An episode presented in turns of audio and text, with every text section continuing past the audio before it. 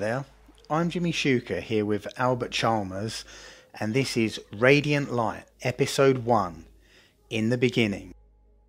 Albert and I are a couple of white Westerners who are stepping into Zen Buddhism, believe it or not. We'd like to tell you a little bit about our journey now. I'll hand you over to Albert. Albert, what does Radiant Light mean to you? It's a platform to talk about the spiritual side of life that often is neglected in a modern society that needs some kind of, I guess, just an open space to discuss things that defy logic, perhaps. To discuss things that defy logic, but tapping into the essence, the essence of life. We're in this realm together, and then we can meet here. We both brought up Christian and now we're kind of more leaning into the Zen Buddhism. Without forgetting our roots, of course. We're, we're grounded in our roots, I would say. Is that a fair statement? Yeah, you're steeped in it. It's your culture. To separate from it completely would miss the point entirely. So if you can't deal with people where they're at, then what would be the point of any of it? It would just be me sitting in my apartment meditating. And so what, you know? If I can't go to school with my kid and talk to the people there, then I failed. Ideally, we can bring Zen to a more grounded and everyday practicality. And that's what Zen is it's seeing things as they are, seeing things in the moment without preconceived notions, without judging things, without labeling things and that's where we are right now. So we want to use this podcast to explore reality. Ideally, it it will grow into a community where we have different people of different faiths and backgrounds and all walks of life. And we're hoping to learn things from a range of different religions and cultures and perspectives I work in the basement of a church at a rescue mission, and you work in a factory, but we're constantly meeting people and talking to people, and you travel a lot. I don't travel that much, but we find ways of interacting with interesting people in different ways. So the cool thing is, I'm more of a Taoist kind of floaty, free thinking. How would you describe yourself? Well, we said I'm the Confucianist. But what does that mean to you? Ah, well, it means structure, routine, discipline. There was a day, for example, we were talking about our Zens. You know, your Zen generally tends to flow, doesn't it? You, yeah. as a Taoist, you go in whichever direction you please. Go with the flow. Please go That's with the flow. Yeah. What what the the natural flow in that moment. You know. Whereas me, for example, my Zen was right. Okay I've arrived at your apartment. I really need to just make the bed, fold my clothes, organize this, organize that, and then I can completely zen out. Once your ducks are in a row, then you can relax. Whereas I just I find beauty in the mess. When things are a mess, I feel more comfortable. I can't relax if things are structured. I'll find a way to mess things up. We're both finding the balance from different ends of the spectrum, perhaps you're going to love this. This is something I purposely saved for the podcast. So, this is the difference in the Taoist and Confucianist way of thinking, if you like. So, um, shock horror today when I was at work, I realised that I'd forgotten my little notepad for the podcast today. and as the Confucianist in my mind, well, you know, that was, it felt like a disaster. You know, oh, those bullet points, the things we were going to talk about, the structure it was going to give us. And then the second thought that comes to my mind is, yeah, Albert's going to love this. you know, rip the rule book up, throw it out the window, and just go yeah. with the flow. And yeah, lo and behold, yeah, you didn't even ask me for the rule book today, the, yeah. the, the rule book, the notebook. I know. Yeah. What I'm trying to say here is, for me, losing the notebook was a negative. A negative, and for you as the Taoist, it's the positive, right? So that's what, maybe for those who don't know, Zen Buddhism it's a long history, and there's people more authorized to explain this than I am, but as sh- the shortest version of it is it's Buddhism combined with Taoism and Confucianism. Basically, you need all three components to get this kind of perfect, fascinating, and beautiful blend. Without each of those components, it doesn't really work. I've realized. You, when you say these three components, like to build what? Are we talking about to build a, a lifestyle, a philosophy, a religion? Confucianism is the ritual structure, society, how to organize society. And Taoism is like the antithesis of that.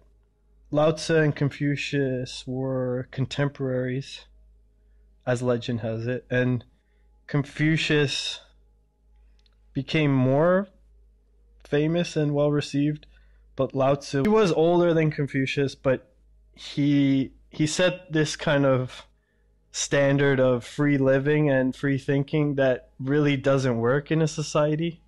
And if Confucius didn't come along, maybe China doesn't exist. Hold on, what, what do you mean by China doesn't exist? Like what what, what happened here? Like China as we know it. It's just people like sitting in the park meditating. There's no government, there's no you can't really build a religion or a society on Taoism. You need both elements. Do you mean a bit like how socialism is there to keep capitalism in check? Yeah. Or I guess communism versus fascism or two extreme sides of the same coin. And then Buddhism is like the thing that the glue that kind of connects the whole package and makes it digestible. Buddhism is what Alan Watts described as Hinduism packaged for export. You can put it into any culture.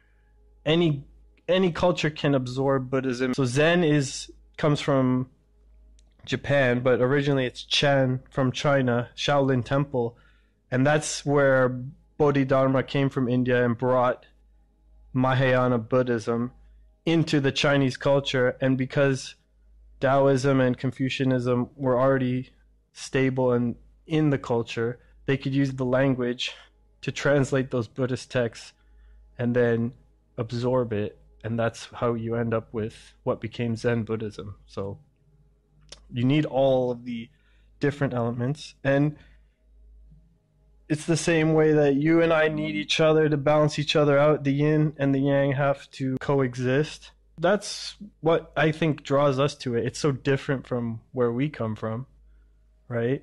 Yeah, it's a different way of thinking as well, isn't Changes it? your outlook. Well, yeah, I remember reading one of my first Alan Watts books, and he talks about how everything in the West is measured. You know, how much does this weigh? How tall is that? How fast can this go? Whereas, from what I understand, in Eastern philosophy, there's a lot of things that just can't really be measured. They just need to be felt. And I guess in this post age of enlightenment, people kind of cringe at the whole heebie jeebie, oh, I got chi in my chakras and da da da. And that just, they don't vibe Do you think with people that. cringe at that? Well, I think there's the people that really vibe with that, the the yoga hippies and the Rasta people and the, you know, but they're not really at your job. They kind of found a niche. It's a niche thing. It's not part of the mainstream yet.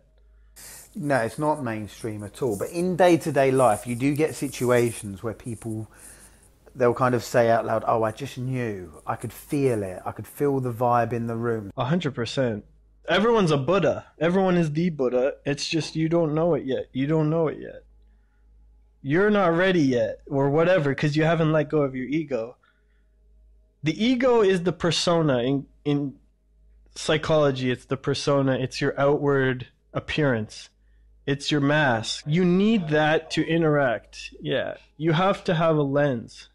A camera needs a lens. A lot of these analogies that I learned in film school apply to the spiritual thing that I'm into now, where it's like you said, you need that notebook to feel prepared. So you need a plan, you need a script and a storyboard to go into shooting. But when you're on set, you don't yell cut when the actor's giving you improv. If it's gold, like if it's gold, now you've reached the next level where you didn't plan any of this. It's a happy accident or a synchronicity or a it's serendipity. Or, You get in the zone. You hear a lot of people say, "I got into the zone." yeah, the flow state, right?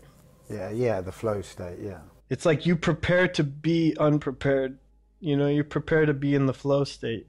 Do you feel like you chose the path or did the path choose you? Because I don't feel like I chose it. It just forced itself upon me. And Are we talking about Zen Buddhism here specifically, or yeah, or path. spirituality in general. Perhaps we both identify in a certain way, but without saying I'm a Zen Buddhist, just to be spiritual at all. Because most people, that is such an afterthought. It's something you don't, it's something you reserve for maybe one weird day at church when you just start crying, or maybe it's when your life flashes before your eyes and then you die. okay? To give the listeners some context here, I've moved from London, big city, one of the most well known in the world, to a pretty remote part of Sweden. I'm in the countryside, and it's just hitting me. You know, I'm noticing the. st- It sounds so cliche and a bit woo woo, but you know, seeing the stars at night, and the, I'm noticing how the angle we are on the planet is um, is different. You know, the sun's depending on the season taking slower or longer to go down, and it's just making me wonder at the universe and the, the natural beauty of of what's around me. And I've found myself just just when I'm sitting there playing with my o- iPhone at night, just naturally googling and YouTubing spiritual awakening. Like maybe this sounds really cheesy, but like you say, did this path call me or did I call the path? You know, like why was I finding? I don't know what compelled me to be looking up this kind of stuff and then learning about chakras. But prior to that, you know, I was always very keen and curious to go to church, you know, like you know about my Christian background and various different branches of Christianity that I uh, explored. you felt like that was the most accessible way of reaching into the unknown and Well, it naturally was. Speaking to? God. It, it, it was the environment that I was born into.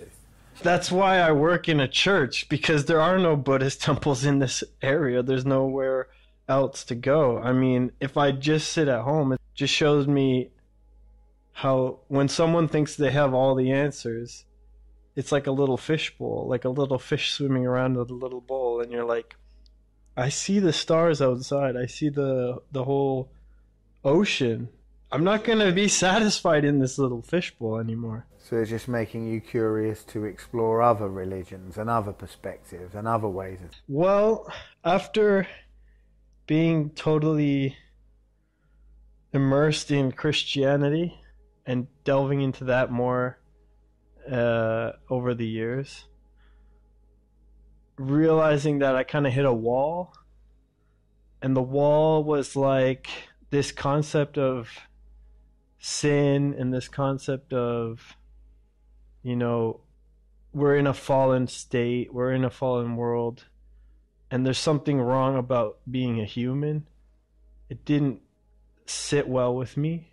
Like on a really deep psychological and spiritual level, I felt like I was constantly at odds with myself. I don't want to put words in your mouth here, but this kind of sounds like is it like a feeling of beating yourself down, maybe? It's funny when you say beat yourself down. So self, even the concept of self. Buddhism has these sort of main concepts or whatever, and the three major ones are impermanence, non-self, and nirvana. And so just even the idea that there is a self or an ego or a soul or anything, it's so Christian and it it's like Judaism and Islam also have the same way of viewing what you are. And Buddhism is like wrong. You're the whole universe. The shell that you're in is totally irrelevant. You have to embrace that you're in this particular body, in this moment, in this life that you're in. But if you don't embrace all life as the same and equal, then you're missing out on such a beautiful level of connectivity with every single thing that ever existed that I just feel like it's unattainable in Christianity. They say in Christianity that should be enough. That's all you need is Jesus, faith in Jesus. If that's not enough, then you're not a Christian. So I guess I realized I wasn't a Christian based on that definition. Of course, I still love that I was brought up in a household that had some level of spirituality, but I'd rather be able to tap into all things than just one group or one church or something. Is there a name or a religion that covers tapping into all of these sources? There is. It's called New Age. If you look into what New Age is, it's like human potentiality and realizing that Christ consciousness and Buddha consciousness and yoga and Rasta and just take it and it's a mixed bag. You pick and choose. You're your own kind of the author of your own destiny. And you get to take the old and mix it with the new in whatever way you see fit. And it's something that really didn't kick off until the 60s when uh, the Beatles went to India to learn transcendental meditation. I mean, Alan Watts was already kicking around, and you know there were Zen guys in California and stuff. There was a Zen center in New York. It existed, but like it didn't explode until the '60s. The problem with New Age is it's not that new. It's all based on things that happened a long, long, long, long long time ago. You know what I mean? It's just taking a lot of old things and breathing new life into it because I think if something's old, it gets stale, it loses the vitality that it once had when it was new. Just... Breathe new life into it, yeah. Bit like when Ebba said, Ebba heard you use the word meditation, like when when we first met each other, or very early on anyway, and you talked about, yeah, I meditated, and Ebba immediately said, oh, you meditate. My daddy likes Zen stuff too.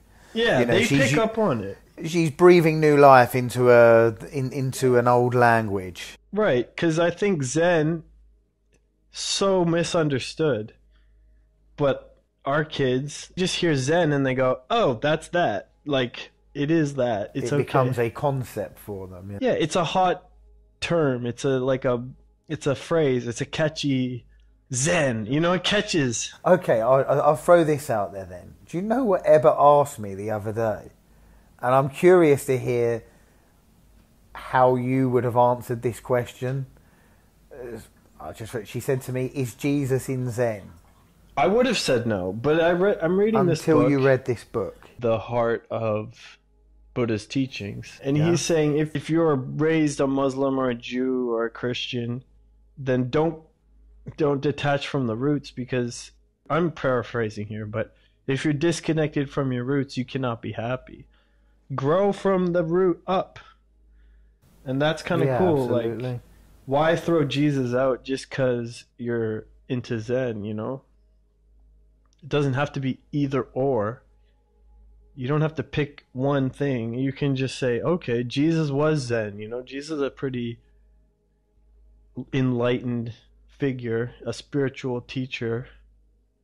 And that was what kind of got us through the door Absolutely, and I don't feel that uh, Zen Buddhism is like a religion to replace Christianity. I feel like it's a philosophy that we can, as you say, combine with our. Are you saying this? Combine with our Christian roots? Yeah, for sure. Because otherwise, you've just lost a huge portion of the population. The percentage is way in the favor of Christianity, Catholicism, they have a lot more people. There's people out there that could definitely use a bit of Zen in their life. But if you tell them they have to get rid of Jesus, they're going to just turn you off. They're just going to say, that's blasphemy. Yeah, but you don't have to get rid of Jesus to have of a bit of Zen not. in your life, do you? You know? From those early days I described of looking on the internet, what is spiritual awakening? What's happening to me? Blah, blah, blah. I just heard meditating coming up in conversations over and over again on podcasts, like from business people to travelers to spiritual leaders. You know, it's such a useful tool to bring you into the now and, and clear your mind. And that's all it is, too. And I think it's misunderstood. It's just literally emptying your mind. And if you have a thought, don't judge the thought, just let it go. These thoughts come in your mind and then they're like clouds, they just pass through. And the then, you, then you're able to observe your thoughts, right? You're like, wow, that thought came to me. Yeah, because you're not in control. Don't pretend you're in control. Don't get mad at yourself for being attracted to Zen Buddhism either. I mean, when you ask me why Zen Buddhism, pff, dude, I remember being like five or six watching Jackie Chan movies with my dad, and he just he would tell me stories about Bruce Lee, and he would like imitate Bruce Lee. I saw Star Wars when I was real young, and just got a little bit of a hard on, it got a little tingle, and I thought, what's the force? And I just believed it. I just I remember I, I tried to make things levitate in my mind and I just thought one day there's going to be a day where I'm a Jedi. And now I've realized it's all about Zen Buddhism. It's just they use different words, they show it in a different way, but it all connects to Shaolin Temple and that moment when Mahayana Buddhism came into China and connected with Taoism, Confucianism.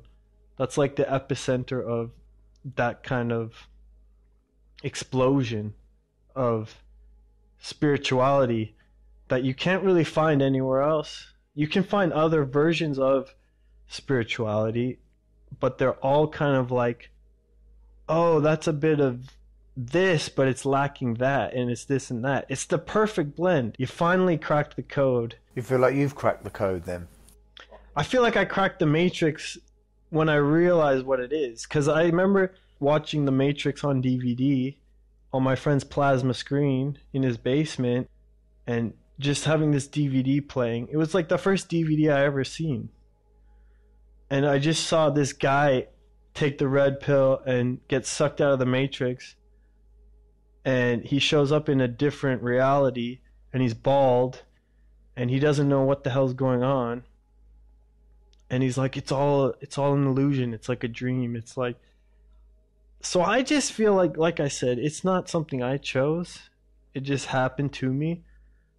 You know, everywhere I turned there it was. And so the harder I fought against it, the worse off I felt. And I just kept fighting it and fighting it and fighting it and fighting it until one day I surrendered. And here I am.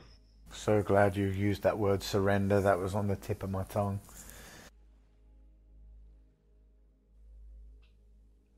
That's the feeling, right? Yeah, yeah, yeah, absolutely. Did spirituality choose us or did we choose it? What a question. Just going back to meditation and the about thoughts popping into our minds when we meditate. I've heard it said that praying is talking to the universe and meditating is listening to the universe.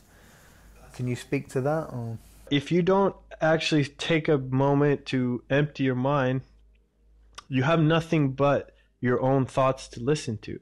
It's an echo chamber. Yeah, it's your ego speaking. yeah, you. you're talking to God and God's answering, but it's like you who's answering. you're like, hey, what do you think? I think this. I've always thought this. This is what my dad told me, and that's what his dad told him. And once you tune out for a second, then you go tap into what's beneath that and it's like a deeper vibe, a frequency that scares people. It's like, ooh, that's new.